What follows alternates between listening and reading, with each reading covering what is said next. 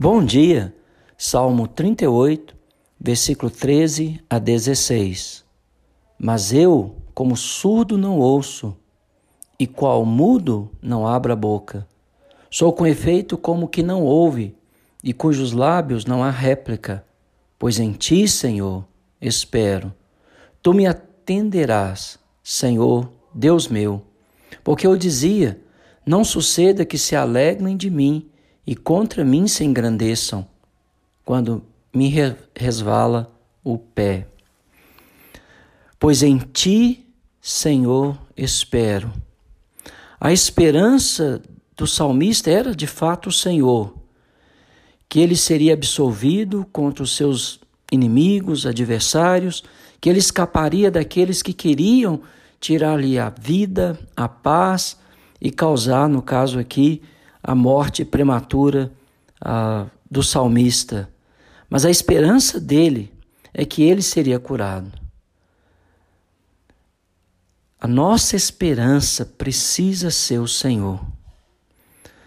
Em vez de confiar no homem ou esperar pela ação do homem, ou confiar em nós mesmos, que não dá em nada, nós devemos esperar pacientemente pela ação do Senhor.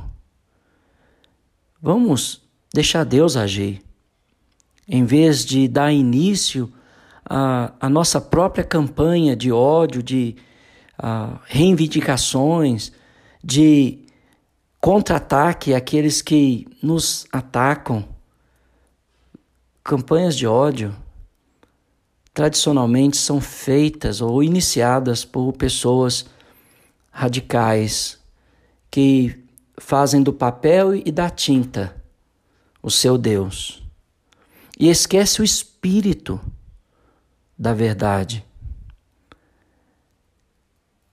Homens bons, homens justos, muitas vezes se deixam cair nessa cilada e aí invoca o nome de Deus para justificar suas ações malicio maliciosas.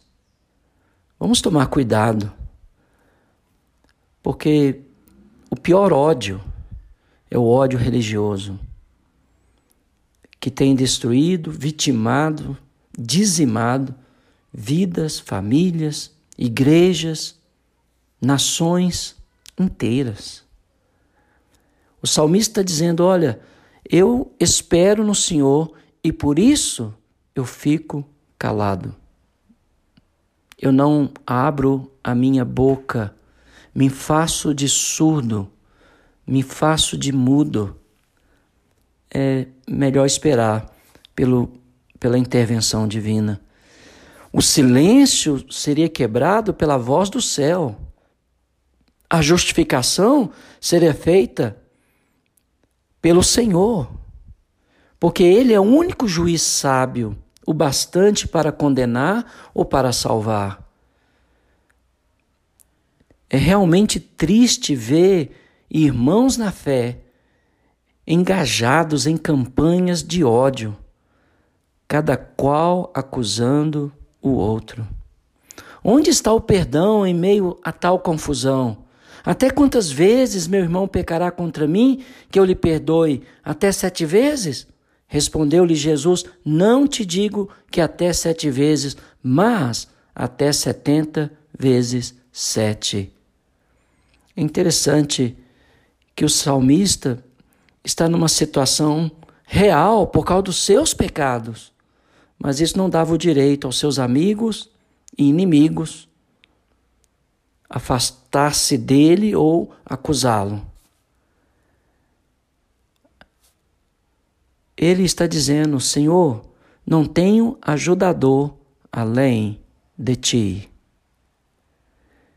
Porque eu dizia: O Senhor pode me livrar. O Senhor pode atuar na indiferença dos meus amigos e dos ataques dos meus inimigos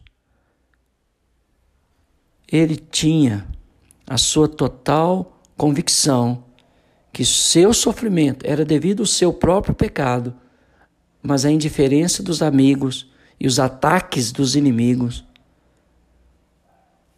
ele, os, ele colocou diante do Senhor. E o Senhor que vê,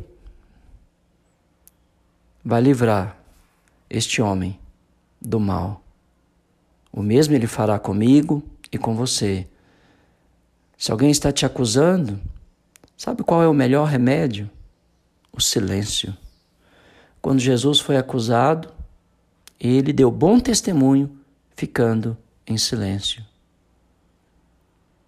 Ele não revidava, ele não ameaçava, ele não ah, agia com ódio, mas ele entregava aquele que julga retamente. Faça isso, meu irmão. Coloque a sua causa diante do Senhor. Coloque a indiferença dos seus amigos diante do Senhor. Coloque os ataques dos seus inimigos diante do Senhor e ore a favor deles, conforme o Senhor tem nos orientado. Que Deus te abençoe.